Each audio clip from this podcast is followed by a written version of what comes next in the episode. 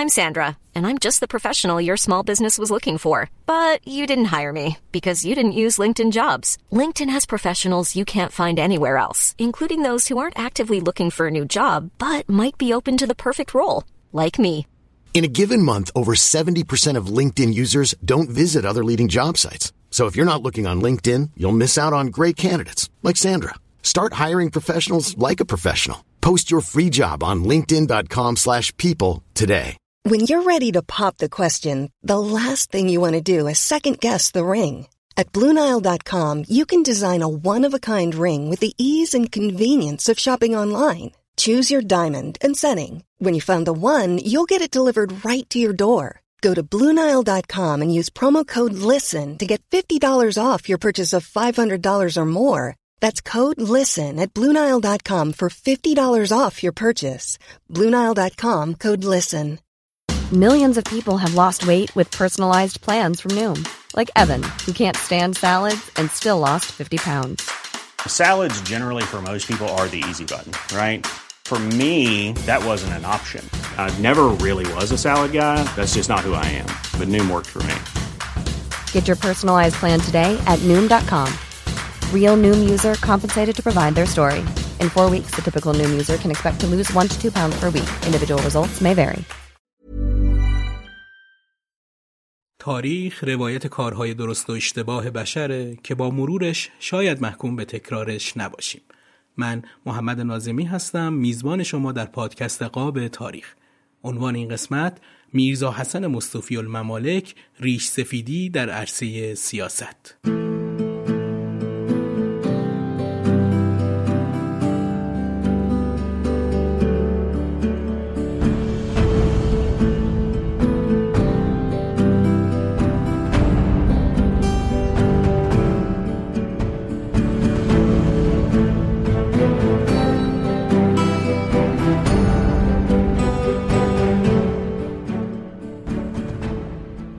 سلام. هجدهمین قسمت از پادکست قاب تاریخ رو تقدیم شما مخاطبین عزیز می کنم تلاش من اینه که در قسمت‌های مختلف شخصیتی رو انتخاب کنم که گاهی اسمش رو زیاد شنیدیم و مطالب متعددی تو بسترهای مختلف درباره اون شخصیت ساخته و پرداخته شده. و البته گاهی هم به سراغ شخصیت‌هایی میرم که کمتر ازش صحبت شده و شاید فقط در حد اسم برای خیلی از ماها آشنا باشه. اما به شخصه اعتقاد دارم که شناخت تاریخ به بررسی نظرات و بررسی زندگی و رفتار تمام افرادی وابسته است که در خط مقدم یا پشت پرده جریاناتی قرار داشتند و این نباید باعث بشه که فقط از شخصیت هایی بگیم که اسم و رسمی دارند. تلاش دیگه ای هم دارم که انتخاب شخصیت با جریاناتی که امروز باهاش سر کار داریم چندان بی ارتباط نباشه. تا دیروز امروز رو محک بزنیم و برای ساختن آینده بهتر خودمون رو مهیا کنیم. تو این قسمت به سراغ یکی از شخصیت هایی رفتم که هم در زمان قاجار و هم در دوره پهلوی اول سمت اجرایی داشت و در هر دو دوره هم مورد احترام سران حکومت بود. میرزا حسن مصطفی الممالک. اون از مشاهیر ایران و رجال دوره پهلوی و قاجار بود که هم در عصر قجرها به نخست وزیری رسید هم در دوره رضاشاه پهلوی. مصطفی الممالک خیلی زیاد بین سیاستمداران محترم بود و حرفش همیشه به عنوان ریش سفید مورد تایید دیگران بود.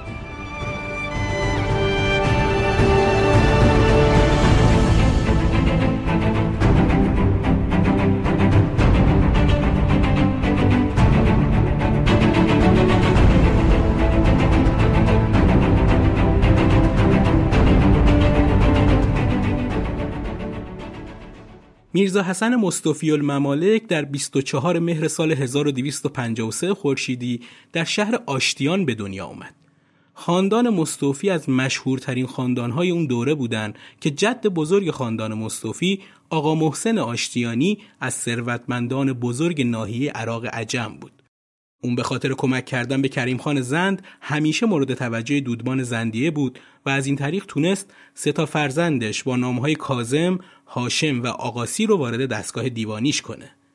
میرزا کازم لقب مصطفی الممالک گرفت و تو دوران فتلی شاه قاجار تونست فرزندان و اقوامش رو وارد دستگاه حکومتی و مالی قاجار کنه. طوری که بعضی از سمتهای دیوانی و اداری رو به طور اختصاصی به انحصار خاندانش درآورد. جانشین میرزا کازم پسر اون یعنی میرزا حسن در جایگاه مستوفی الممالکی خدمات زیادی به محمد شاه و حکومت قاجار انجام داد و تو سفر محمد شاه به خراسان پذیرایی مفصلی از شاه انجام داد تا اینطوری از شاه در مقابل میرزا ابوالقاسم قائم مقام حمایت کنه. این حمایت باعث شد تا بعد از درگذشت میرزا حسن پسر اون یعنی میرزا یوسف جای پدر رو بگیره.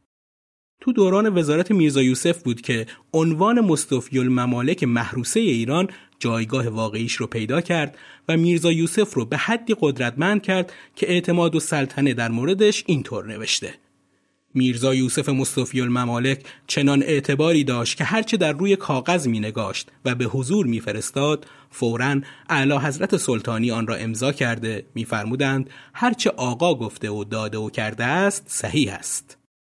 درباره عنوان آقا که تو خاندان مستوفی جا افتاده بود نصرالله انتظام تو خاطراتش می نویسه حسن مستوفی و پدرش میرزا یوسف صدر اعظم و جدش محمد حسین به آقا معروف بودند و سلاطین هم آنان را به همین عنوان میخواندند. وجه تصمیه این عنوان غیر معمول را معمرین و مطلعین چنین حکایت کردند. هنگامی که محمد شاه ولی عهد بود قائم مقام فراهانی به سمت پیشکاری عملا ولایت می نمود و ضمنا مربی ولیعهد هم بود. روزی شاهزاده جمعی از جوانان یا کودکان همسال خود را به نهار دعوت نمود. چون بی اجازه و تصویب قائم مقام به عمل آمده بود برای اینکه شاهزاده را گوشمالی دهد از پذیرایی مهمانان و فراهم آوردن وسایل زیافت امتناع ورزید. ولیعهد که در مقابل مربی توانا یارای چون و چرا نداشت و پس خواندن مهمانان را مایه سرشکستگی می‌دید بیچاره ماند. میرزا حسین یعنی مصطفی الممالک اول پدر میرزا یوسف که از متمولین و سران دستگاه بود مدعوین ولیعهد را با خود او به خانی خیش برد و بسات زیافت شاهانه گسترد. ولیعهد به پاس آن خدمت همه جا و به همه کس گفته بود این مرد به ما نان داد و آقای ماست. از این تاریخ عنوان و لقب آقا در آن خانواده باقی ماند. محمد شاه و ناصر الدین شاه میرزا یوسف را هم آقا خطاب می کردند. بعد از فوت میرزا یوسف با وجودی که پسرش میرزا حسن دوازده یا سیزده سال بیش نداشت باز ناصر الدین شاه آن طفل خردسال را آقا خواند. مرحوم میرزا حسن مصطفی الممالک به این عنوان معنی داد و در تمام عمر به آقایی زندگی کرد. میرزا یوسف ثروت زیادی داشت و زمانی که افسران و قشون حکومتی اسبی نداشتند اون 300 رأس اسب از نژاد اصیل تو استبل خودش داشت. معیر الممالک درباره باغات میرزا یوسف نوشته درختان میوه باغ یوسف آباد را مستوفی الممالک به دست خود کاشته بود. میوه های آنجا در نوع خود بینظیر بود و بهترین نوع انجیر در باغ پرورانده می‌شد.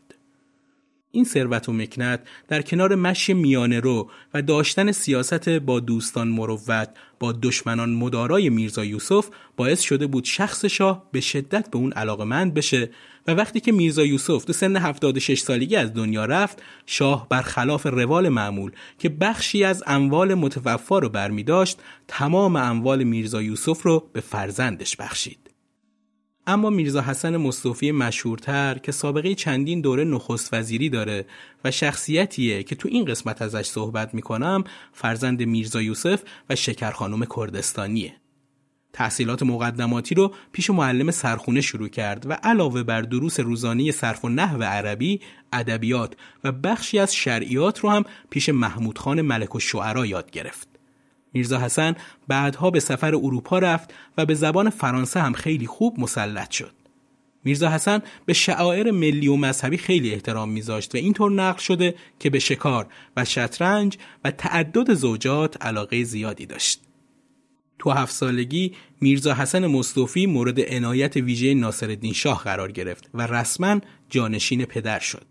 شاه در این باره گفت جناب آقا میرزا حسن مصطفی الممالک که تشریف شریف وزارت را بالوراسه پدر بر پدر از وزرای جلیل و شن و خدام صداقت نشان دولت جاوید ارکان هستند چون آثار لیاقت و کیاست از ناسیه ایشان مشهود و در پیشگاه همایون شهریاری مکشوف افتاد منصب مستوفی الممالکی و مرسومات این شغل نبیل را که موروسی این خانواده است در حق جناب معزی الیه اعطا و مرحمت فرمودند به این ترتیب میرزا حسن همه مشاغل پدر رو با پیشکاری میرزا هدایت الله وزیر دفتر به عهده گرفت. قدرت اون به حدی بود که بعضی از کارکنان قدیمیتر مجبور بودند در مقابل اون تعظیم کنند. با ورود مزفر شاه و کم ارزش شدن جایگاه رجال قدیمی که بیشتر به خاطر نفوذ اطرافیان آذری زبان مزفر شاه بود میرزا حسن از امور دفتری کنارگیری کرد و به مدت هفت سال تو اروپا به سیاحت و تجارت مشغول شد و قسمتی از ثروت موروسیش رو در راه خوشگذرونی از دست داد. مصطفی با اتمام ثروت موروسی تصمیم گرفت به کشور برگرده. به توصیه یکی از درباریان سال 1286 به ایران برگشت و تو کابینه امین و سلطان عهدهدار وزارت جنگ شد. نقل شده که توصیه برای برگشت به ایران توسط مزفر شاه به مصطفی بوده و اون هم زمانی اتفاق افتاده که تو سفر مزفر شاه به پاریس مصطفی به دیدارش رفته بود. اون تو کابینه های ناصر الملک قرگزلو و احمد خان مشیر و هم وزارت جنگ رو به عهده داشت. اما با سقوط محمدشاه و فتح تهران دوباره به وزارت مالیه برگشت. اما قبل از اینکه فعالیت های سیاسی مصطفی رو روایت کنم یه گریزی به زندگی شخصی و ازدواجش بزنم. مصطفی تو جوانی با اسمت الملوک معیری دختر دوست محمد خان معیر الممالک و اسمت الدوله دختر ناصر شاه تو چهار محال بختیاری ازدواج کرد. دوست علی خان معیر الممالک تو کتاب رجال عهد ناصری درباره این ازدواج نوشته در شرح احوال صدر اعظم گفته شده که او مایل بوده اسمت الملوک خواهر من را برای پسرش نامزد کند ولی عمرش کفاف نداد. پس از او روزگار کارها را چنان برهم انداخت که میل صدر اعظم برآورده و مستوفی الممالک خواستار همشیره شد. بالاخره با کسب اجازه از شاه روز و ساعت را برگزیدند و به وسیله حاج میرزا حسن آشتیانی و آقا سید زین العابدین امام جمعه عقد بسته شد. از غذا بامداد همان روز به امر شاه در نارنجستان کاخ گلستان جشنی برپا ساخته بودند و طی مراسمی مقام صدارت به میرزا علی اصغرخان امین و سلطان تفویض شده بود. صدر اعظم جدید نیز در مجلس عقد حضور داشت. مستوفی از این ازدواج صاحب سه تا پسر و دو تا دختر شد. اسم پسرها میرزا کازم، میرزا یوسف، میرزا علی و اسم دخترها افت الملوک و عزت الملوک بود. افت الملوک و میرزا کازم زمانی که هنوز پدر زنده بود از دنیا رفتند. مصطفی بعد از برگشت از اروپا چندین بار ازدواج کرد و از یازده تاشون صاحب 19 تا فرزند شد. دو تا از دختراش با دو تا از پسرای دوستعلی خان معیر الممالک ازدواج کردند. تو دوران رضا هم بود که فرزندان مصطفی نام خانوادگی مصطفی الممالک رو برای خودشون انتخاب کردند. مصطفی الممالک وقت مرگ 25 تا فرزند داشت که تعدادی از اونا هنوز به سن قانونی نرسیده بودند و سرپرستی اموال و املاکی رو که به اونها ارث رسیده بود به شیخ الملک اورنگ سپرده بودند. در زمان رضاشاه نصف عراضی ونک رو که به ورسی مصطفی الممالک متعلق بود دولت گرفت و کارخانه ماسک سازی به نام کارخانه شماره 5 رو در اون ساخت. اما برگردیم به روایت فعالیت های سیاسی مصطفی الممالک که از خارج برگشته و چند تا پست وزارت رو هم عوض کرده. تو ایام مشروطه یک گروه از کارگزاران مالی و مستوفی ها با محوریت دکتر محمد مصدق انجمنی به نام انجمن استیفا رو راه اندازی کردند تا به فعالیت فرهنگی و حزبی مشغول بشن. اما از اونجا که جماعت مستوفی بین عوام به دزدی و پیچیده نویسی مشهور بودن نتونستن فعالیت زیادی تو عرصه سیاست داشته باشن. کما اینکه بمباران مجلس توسط قوای قزاق تشکیلات این انجمن رو از بین برد. تجربه وزارت مستوفی و نامزد شدنش برای نیابت سلطنت احمدشاه از طرف اعتدالیون باعث شد اون با حمایت دموکرات ها در سال 1289 به صدارت برسه. کابینه اول مستوفی کابینه جوان و مشتاق بود. تو کابینه اول مستوفی افرادی مثل احمد قوام السلطنه و شهاب الدوله عضویت داشتند. مستوفی خیلی زود دست به کار شد و تلاش کرد ساختارهای موجود رو اصلاح کنه. برای نوسازی ساختار اقتصادی و اداری کشور مستشار خارجی استخدام کرد و تلاش کرد ساختار سنتی دیوانی اصر قاجار رو نوسازی کنه. اما تو اون برهه تاریخی فضای سیاسی ایران ملتهب بود و نیروهای داخلی همه تلاششون رو می‌کردند تا فعالیتهای دولت رو خونسا کنند. از طرف دیگه دخالت‌های زیاد دولت‌های خارجی باعث شد دولت مستوفی خیلی زود و ظرف مدت یه سال سقوط کنه. اوضاع ایران تو اون سالها به شدت بحرانی بود.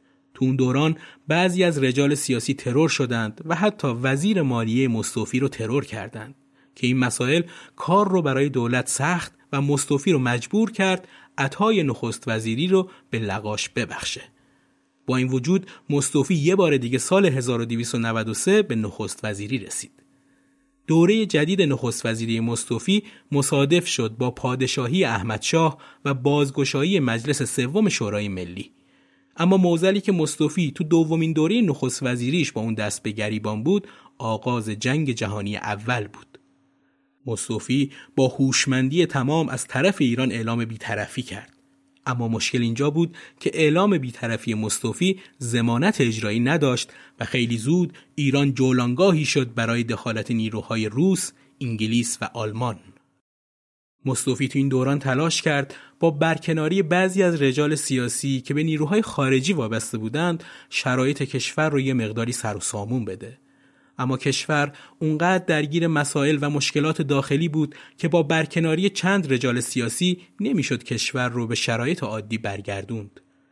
با نقض بیطرفی ایران خستگی مستوفی از مبارزه با رجال وابسته به بیگانگان و دخالت مستقیم کشورهای درگیر در جنگ جهانی کابینه مستوفی یه بار دیگه سقوط کرد.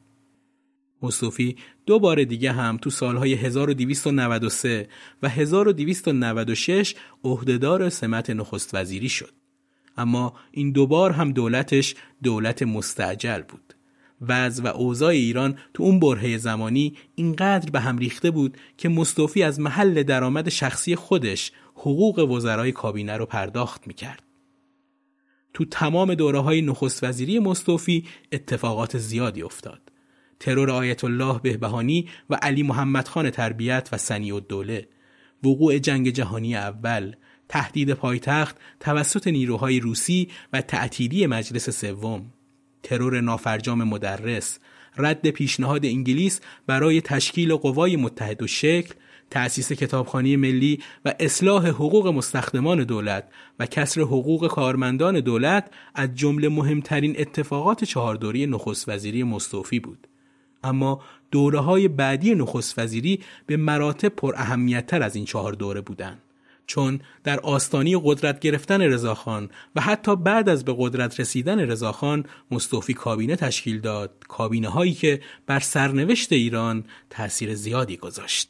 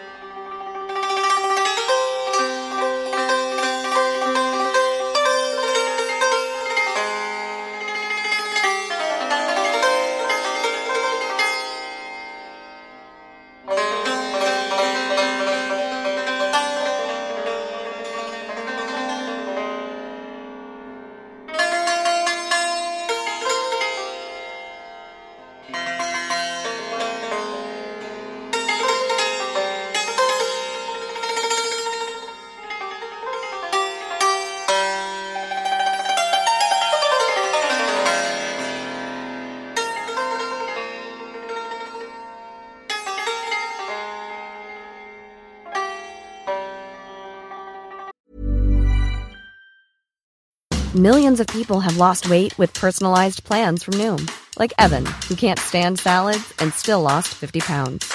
Salads, generally, for most people, are the easy button, right? For me, that wasn't an option. I never really was a salad guy. That's just not who I am. But Noom worked for me. Get your personalized plan today at Noom.com.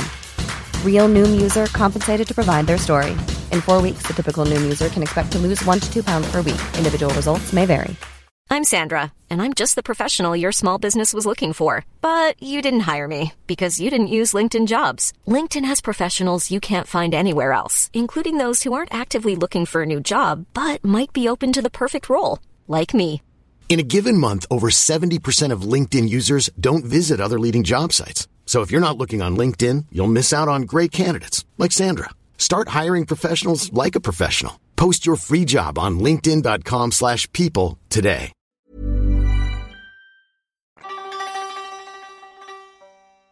خب یکی دو دقیقه از موضوع این قسمت فاصله بگیرم و مطالبی رو که معمولا در ابتدا یا انتهای هر قسمت میگم رو اینجا عنوان کنم. می‌دونید که پادکست قاب تاریخ کاملا به صورت شخصی و بدون وابستگی به نهادی یا گروهی تولید میشه. فقط حمایت های مادی و معنوی شما مخاطبین عزیز رو دارم که تونستم تا حالا 18 قسمت از این پادکست رو تولید کنم. اگه اتفاق غیر مترقبی هم نیفته از تولید قاب تاریخ دست نمی‌کشم. همیشه ممنونتون بودم و هستم که پادکست رو میشنوید و به دیگران معرفی می‌کنید تا حمایت معنوی شما رو شامل حال خودم بدونم. دوستانی هم لطف داشتن و در سایت هامی باش حمایت مادیشون رو هم از من دریغ نکردن و دلگرمی مضاعف ایجاد کردن. مخاطبینی که علاقه من بودند حمایت مادی از ما داشته باشند در سایت هامی باش این امکان فراهمه که لینکش رو در توضیحات این قسمت گذاشتم. یا هم که می‌تونید سایت حامی باش رو در گوگل سرچ کنید و داخل سایت قاب تاریخ رو سرچ کنید و به هر میزانی که دوست داشتید از تولید این پادکست حمایت کنید. قدردان همراهیتون همیشه هستم و خواهم بود. برگردیم به روایت این قسمت. مستوفی یه بار دیگه در بهمن ماه سال 1301 و بعد از سقوط دولت قوام به قدرت رسید. اون کابینش رو به مجلس شورای ملی معرفی کرد. مجلسی ها می‌خواستن با استفاده از وجاهت ملی مستوفی که حتی تو ماجرای انجمن استیفا هم خدشدار نشده بود برای جلوگیری از قدرت گرفتن رضاخان استفاده کنند. کما اینکه مستوفی حتی بین هوادارای رضاخان هم وچه خوبی داشت. همون وجاهتی که احمد قوام السلطنه تو اون دوران ازش برخوردار نبود و به این ترتیب حامیان رضاخان زمینی سرنگونیش رو فراهم کردند.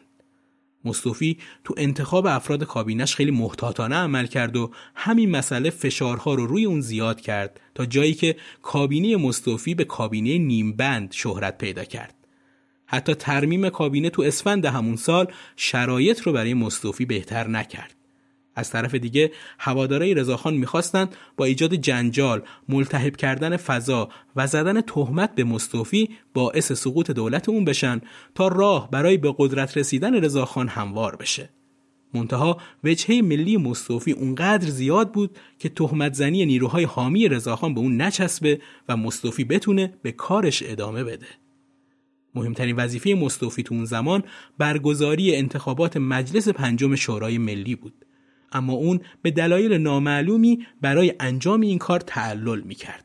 همین مسئله فشارها رو روی دولت متزلزل مستوفی زیاد کرد و مطبوعات به دولتش لقب دولت خیمه شب بازی دادن. ملک و شعرهای بهار درباره دولت اون زمان مستوفی گفته در ظرف سه ماه دولت مستوفی با وجود مساعدت هایی که از طرف حزب اجتماعیون و سیاست شمالی با وی به عمل آمد و اقلیت هم نظر به عادت کردن به سیاست مثبت مزاحم دولت نبود کار زیادی انجام نداد. مجموع این اتفاقات باعث شد سید حسن مدرس در خرداد سال 1302 دولت رو استیزاه کنه و تعبیر معروفش رو درباره قیاس مستوفی و قوام به کار ببره. مدرس مستوفی رو مقصر وضع موجود می‌دونست و اون رو به شمشیر مرصعی تشبیه کرد که به درد مجالس بزم می‌خوره در حالی که مملکت شمشیر برندهی برای رزم می‌خواد که اون شمشیر برنده احمد قوامه. در جلسه استیزاه محمد علی فروغی وزیر امور خارجه دولت مستوفی توضیحات مفصل و مستدلی به اشکالات سید حسن مدرس داد. ولی این مستوفی بود که دیگه حاضر نبود تو همچین شرایطی کار کنه. مصطفی تو مجالس عمومی چهره کم حرف و متین بود. اما تو اون مجلس خاص برخلاف رویه اخلاقیش سخنرانی کوتاه و کوبنده ای کرد که در تاریخ ایران خیلی مشهور شد. اون تو نطقش گفت تمایلی به ادامه خدمت نداره و فقط به خاطر اعلام نظر شاه و مجلس به امور وارد شده. مصطفی اعتقاد داشت دولت اون هیچ قصوری مرتکب نشده و صحبتهای استیزاه کنندگان هم نشون می‌داد که حقیقتا ایرادی به اون ندارن. اون تو بخشی از سخنرانیش گفت می‌دانم وضعیات امروز طوری است که اشخاصی امثال من اصلا دخالتشان در امور چندان پیشرفتی ندارد و متاسفانه و بدبختانه در این مملکت هم اشخاصی می‌خواهند که داخل کار بشوند و آجیلهایی هم بگیرند و آجیلهایی هم بدهند. من نمی‌گیرم نمی‌دهم و اصراری هم ندارم و این ایام قنیمت مجلس را هم که شاید به عقیده بعضی ایام برکشی فرض شود به اشخاصی که اشتها دارند واگذار می کنم. مصطفی نطخش رو به این شکل تموم کرد. هرچند هنوز بر من مسلم نیست که دولتم در مجلس اکثریت نداشته باشد. ولی به جهاتی که گفتم عتبه را میبوسم و از اینجا به حضور علا حضرت همایونی می‌روم و استعفای خود را تقدیم می‌کنم.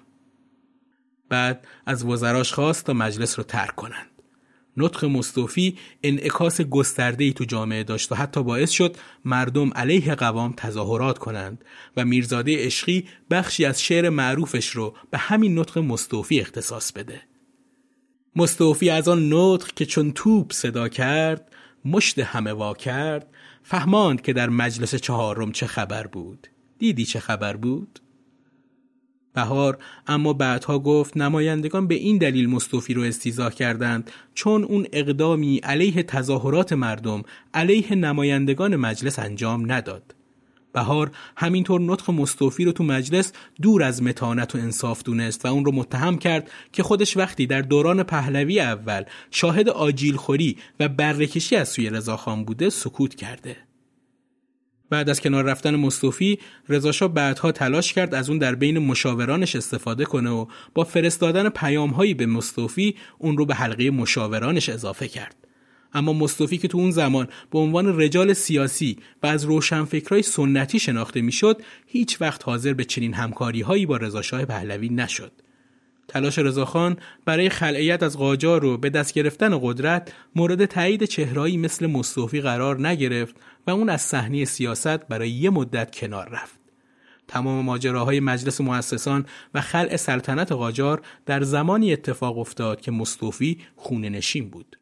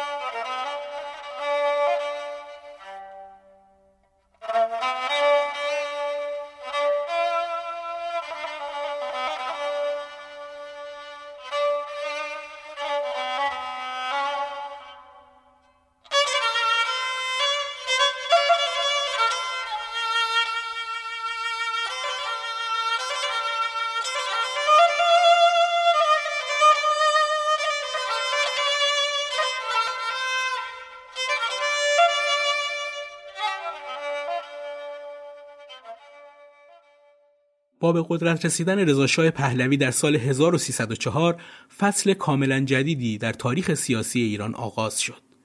حکومت جدید به کل متفاوت از حکومت قبلی یعنی حکومت قاجار بود.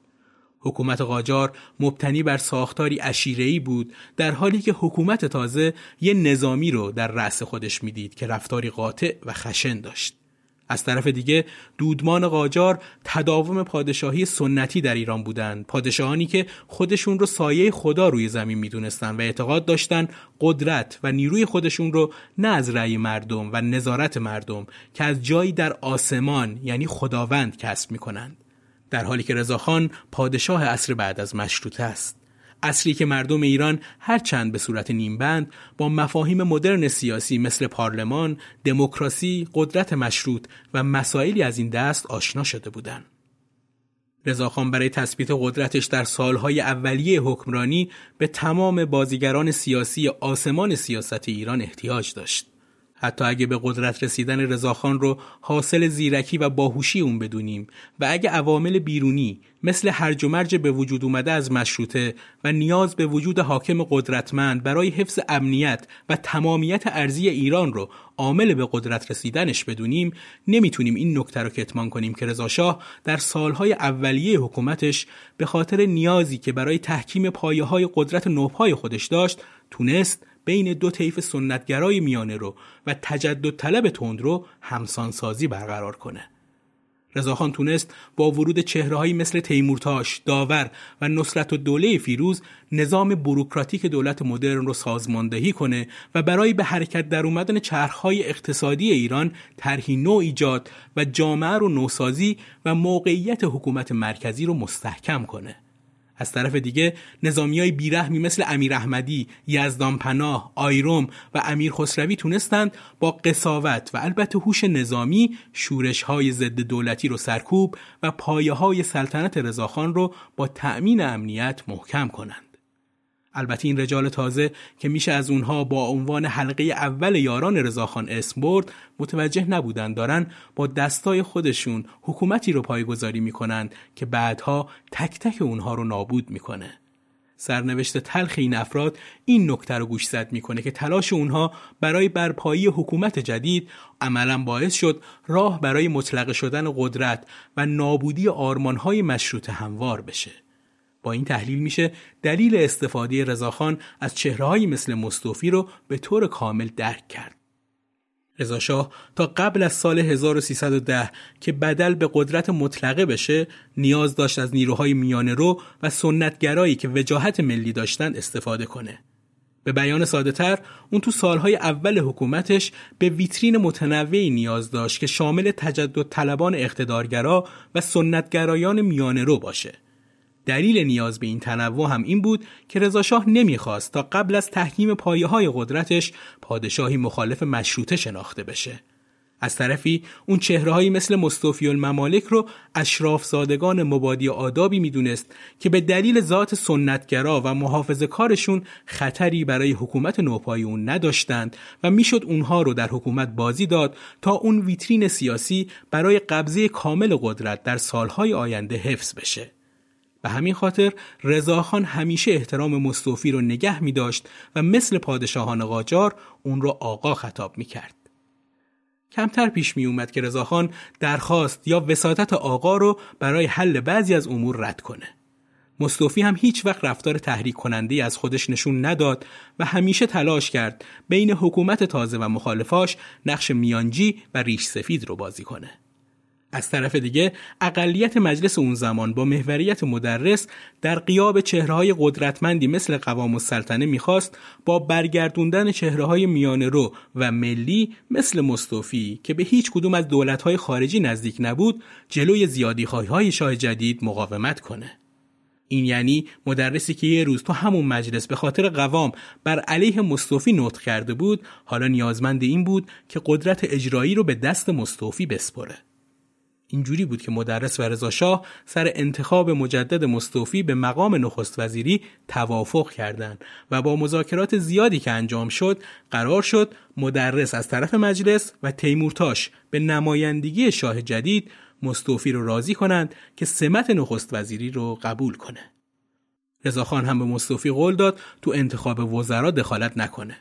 به این ترتیب مستوفی یه بار دیگه سمت نخست وزیری رو در اختیار گرفت. رضاشاه برای نشون دادن حسن نیتش که دخالتی در امور کابینه نداره به خارج از شهر رفت و همین اقدام رضاشاه بود که باعث شد دربار نتونه در انتخابات مجلس ششم تأثیر بذاره. رضاخان به استثنای وزارت جنگ که از قبل این سمت رو به فروغی سپرده بود دست مصطفی رو برای انتخاب وزرا باز گذاشت و اینطوری بود که در تاریخ 22 خرداد 1305 مصطفی یه بار دیگه به سمت نخست وزیری رسید. کابینه ششم اون تو شرایطی تشکیل می‌شد که مجلس دوره پنجم تموم شده بود و انتخابات مجلس ششم در جریان بود. پس چون کابینه در دوره گذار مجلس پنجم به ششم تشکیل شده بود زمان تأسیس دوره ششم در تیر ماه 1305 طبق سنت پارلمانی استعفا کرد تا با شروع مجلس جدید مجددا رأی اعتماد بگیره مجلس ششم بعد از برگزاری انتخابات با حضور افرادی مثل مشیر الدوله، معتمن الملک، دکتر مصدق، مدرس، ملک و شعرهای بهار و همینطور خود مصطفی الممالک آغاز به کار کرد. مصطفی تو افتتاح مجلس اعلام کرد که تمایلی به قبول پست نخست وزیری نداره. به همین خاطر مجلس به معتمن الملک رأی داد. اما زمانی که معتمن الملک از زیر بار قبولی این مقام شونه خالی کرد مدرس مجددا روی انتصاب مصطفی تاکید کرد و شاه هم با فرستادن تیمورتاش پیش مصطفی اون رو ناچار کرد که سمت نخست وزیری رو قبول کنه. بنابراین مصطفی مجبور شد هیئت دولت رو تشکیل بده.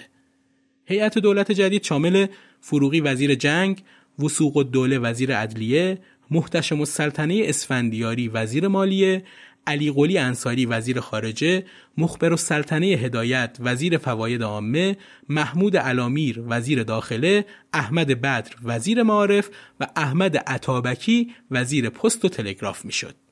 به این شکل آخرین دوره نخست وزیری مصطفی شروع شد و یه سال هم طول کشید.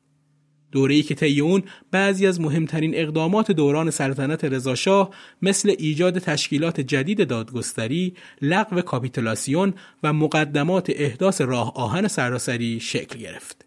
تعدادی از اقدامات کابینه مثل همدردی با مسلمانان جهان در اعتراض به اقدامات وهابیان در عربستان، ایجاد کتابخونی وزارت معارف که بعدها به کتابخونی ملی تبدیل شد، القای کاپیتولاسیون و ارائه طرح راه سراسری اقدامات مثبتی بودند. اما دولت مصطفی ایراداتی هم داشت که در نهایت باعث سقوط دولت ظرف مدت یک سال شد. ایراداتی مثل افزایش اختیارات رضاشاه در امور وزارت جنگ، ابلاغ نامه دولت به کمپانی نفت جنوب که باعث شد فراکسیون های اتحاد و آزاد تو مجلس در این مورد سوالاتی رو طرح کنه و بالاخره هم اعتصاب کارکنان دولت در اردیبهشت ماه سال 1306 به علت کسری و تغییر میزان حقوق کارمندان که باعث شد تعداد زیادی از کارمندان جلوی مجلس شورا دست به تظاهرات بزنند. همه این موارد دست به دست هم داد تا ظرف مدت یک سال دولت مصطفی سقوط کنه. البته تو پشت پرده استیزاه دولت مصطفی دلایل دیگه هم وجود داشت که باید به اونها اشاره کرد. مهمترین عامل پشت پرده استعفای مصطفی رو باید تیمورتاش دونست که از زودرنجی مصطفی اطلاع داشت و اون رو که با استخدام مشاورای خارجی مثل میلسپو جلوی ولخرجی دربار و ریخت و پاشای اطرافیان رضاخان رو گرفته بود بزرگترین مانع خودش می‌دید. به همین دلیل همراه با نصرت و دوله فیروز علیه اون دسیسه و تلاش کردن اون رو از صحنه سیاست کنار بذارن. البته رضا هم با استفاده از مستشار خارجی مخالف بود. مخبر السلطنه درباره مخالفت رضا شاه با میلسپو گفته شاه مایل به تجدید کنترات میلسپو نیست. مصطفی از ظاهر موافق نیست. مداخله تیمورتاش هم نامطبوع است. بالاخره مجلس در تاریخ 9 بهمن 1305 تشکیل جلسه داد. اما مطبوعات که مصطفی رو رجل سیاسی با تقوا و ملی می‌دونستند از اون دفاع کردند. با این حال مصطفی الممالک در تاریخ 12 خرداد 1306 از سمت نخست وزیری استعفا داد و به خونش رفت و دیگه در صحنه سیاسی ایران حاضر نشد. هرچند همیشه جایگاه خودش رو پیش رضاخان به عنوان یه ریش سفید و رجل سیاسی ملی حفظ کرد و تونست تا پایان عمر از این وجهه سیاسیش برای پیشبرد بعضی از کارها استفاده کنه. مصطفی بخش بزرگی از املاک پدریش رو وقف کرد که از جمله اونها باغاتی تو ونک بود که برای احداث دانشگاه برای دختران اختصاص داد که با نام مدرسه عالی دختران تأسیس شد و بعدها هم اسمش شد دانشگاه از زهرا. بالاخره در تاریخ ششم شهریور سال 1311 میرزا حسن مصطفی الممالک بر اثر سکته قلبی از دنیا رفت. دوستعلی خان معیر الممالک تو کتاب رجال عهد ناصری درباره چگونگی فوت مصطفی می نویسه آقا میرزا حسن مصطفی الممالک در رمضان سال 1291 هجری قمری در تهران پا به جهان نهاد و پس از 60 سال زندگی به احترام و افتخار که چهل سال آن در خدمت صادقانه و مشعشع به کشور ایران گذشت نیم ساعت به ظهر مانده روز یک شنبه 25 ربیع الثانی 1351 مطابق با شهریور سنه 1331 در خانه ییلاقی آقای سردار فاخر حکمت واقع در امامزاده قاسم در حالی که با جمعی معنوسان از جمله آقای غلام حسین قفاری صاحب اختیار و آقا دکتر مهدی ملکزاده گرم صحبت بود به سکته قلبی دست از جهان شست. تشعیع جنازه از اختیاریه به مقبره خانوادگی واقع در ونک صورت گرفت و بسیار با شکوه و مهیج برگزار گردید. دوست علی خان تو کتابش درباره صفات اخلاقی مصطفی هم اینطور نوشته. آقا صفات نیک بسیار داشت ولی حلم و گذشت او آنها را تحت شعا قرار داده بود. رقیب سیاسی، بدخواه و حسود نوکر نادرست و هر حریف دیگر را با حربه حلم و گذشت از پا در می آورد. آنقدر با آنها به مدارا و سکوت رفتار می کرد تا شرمسار و پشیمانشان می ساخت. حتی در مواردی که جانش در میان بود باز دست از این رویه بر نمی داشت. یاد دارم روزی در کوههای زندان واقع در غرب قرق جاجرود به شکار تیهو رفته بودیم. حاج سهام نظام برادر اسدالملک که از نجبای محلات و خیشاوندان آقاخان معروف بودند و در تیراندازی و سواری کمتر نظیر داشتند تصادفاً موقعی که آقا از پشت تپهی بیرون می آمد در همان امتداد به طرف تیهو تیر انداخت و چند ساچمه به صورت مستوفی الممالک اصابت کرد. حاج نظام از شدت شرمندگی لب فرو بسته و آقا بنابر عادت چگونگی را با هیچ کس نگفت و بدین ترتیب برای همه مرتکب ناشناخته ماند تا آنکه پس از چندی خود حاج سهام نظام به موضوع اعتراف کرد. شاید بهترین توصیف رو از عمر سیاست ورزی میرزا حسن مصطفی الممالک مخبر و سلطنه هدایت کرده باشه. مختصر بگویم میرزا حسن مصطفی الممالک رحمت الله علیه مردی بود رعوف مهربان در دوستی ثابت و از دشمنی روگردان. بدی می‌دید خوبی می‌کرد. مناعت داشت اما تکبر نداشت. گفتند کم اراده است. اراده و ثبات رأیی که او در جنگ بین الملل در مقابل سفارتین روسیه و انگلیس به ظهور رساند در قوه هیچ یک از رجال قوم نبود.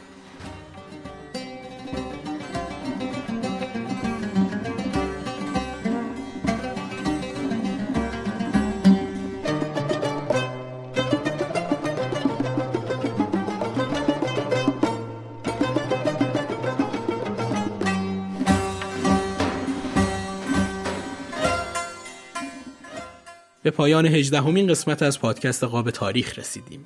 صحبت های پایانی رو در میانی پادکست گفتم و با یادآوری این موضوع که در توضیحات متنی این قسمت می‌تونید لینک دسترسی کانال کست باکس پادکست دوچار و پادکست دراما رو ببینید و اون پادکست ها رو هم دنبال کنید. نقطه پایانی می‌ذارم بر مطالب این قسمت. ممنون از اینکه همراهمون هستید. روز روزگار خوش. ای با من پنهان شده از دل سلامت می‌کنم تو کعبه ای هر جا روم قصد مقامت می‌کنم ای با من پنهان شده از دل سلامت می‌کنم تو کعبه ای هر جا روم قصد مقامت می‌کنم قصد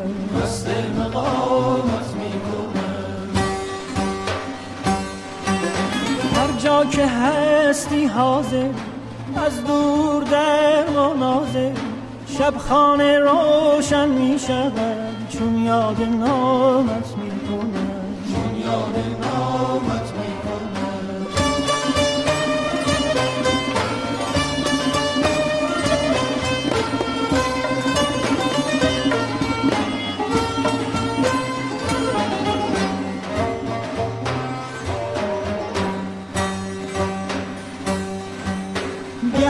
همچو باز آشنا بر دست تو پر می‌زنم گه چون کبوتر فرزنان آهنگ بامت می‌کنم.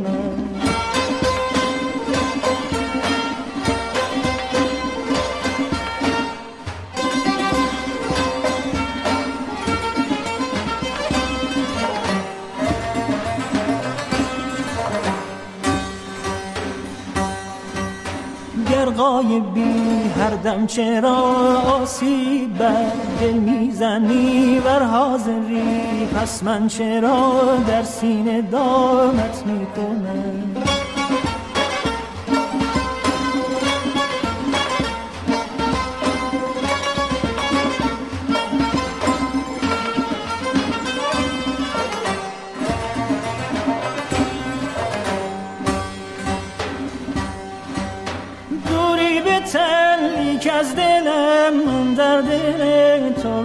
تو روزنید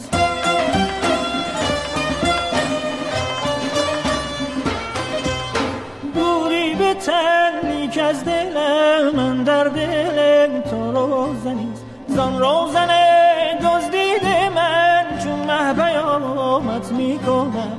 ای چاره در من چاره حیران شو و نظاره بنگر که از جمله صور بنگر که از جمله صور این دم کدامت می‌کنه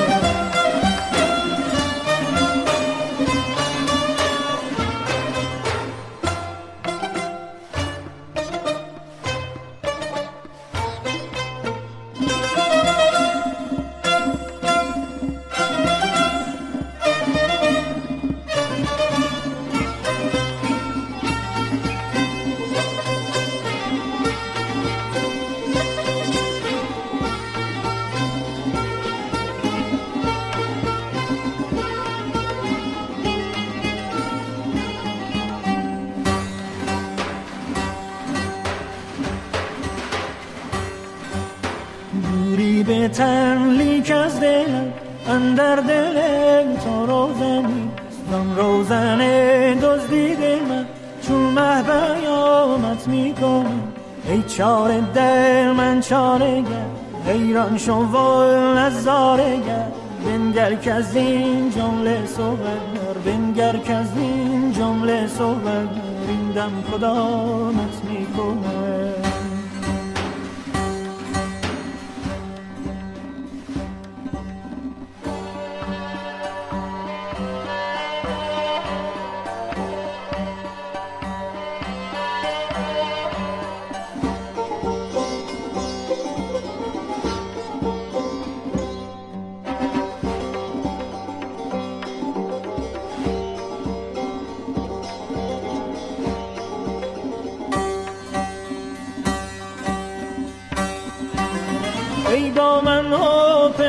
شده از دل سلامت می‌کنم تو کعبه ای هر جا روم قصد مقامت می‌کنم قصد مقامت می‌کنم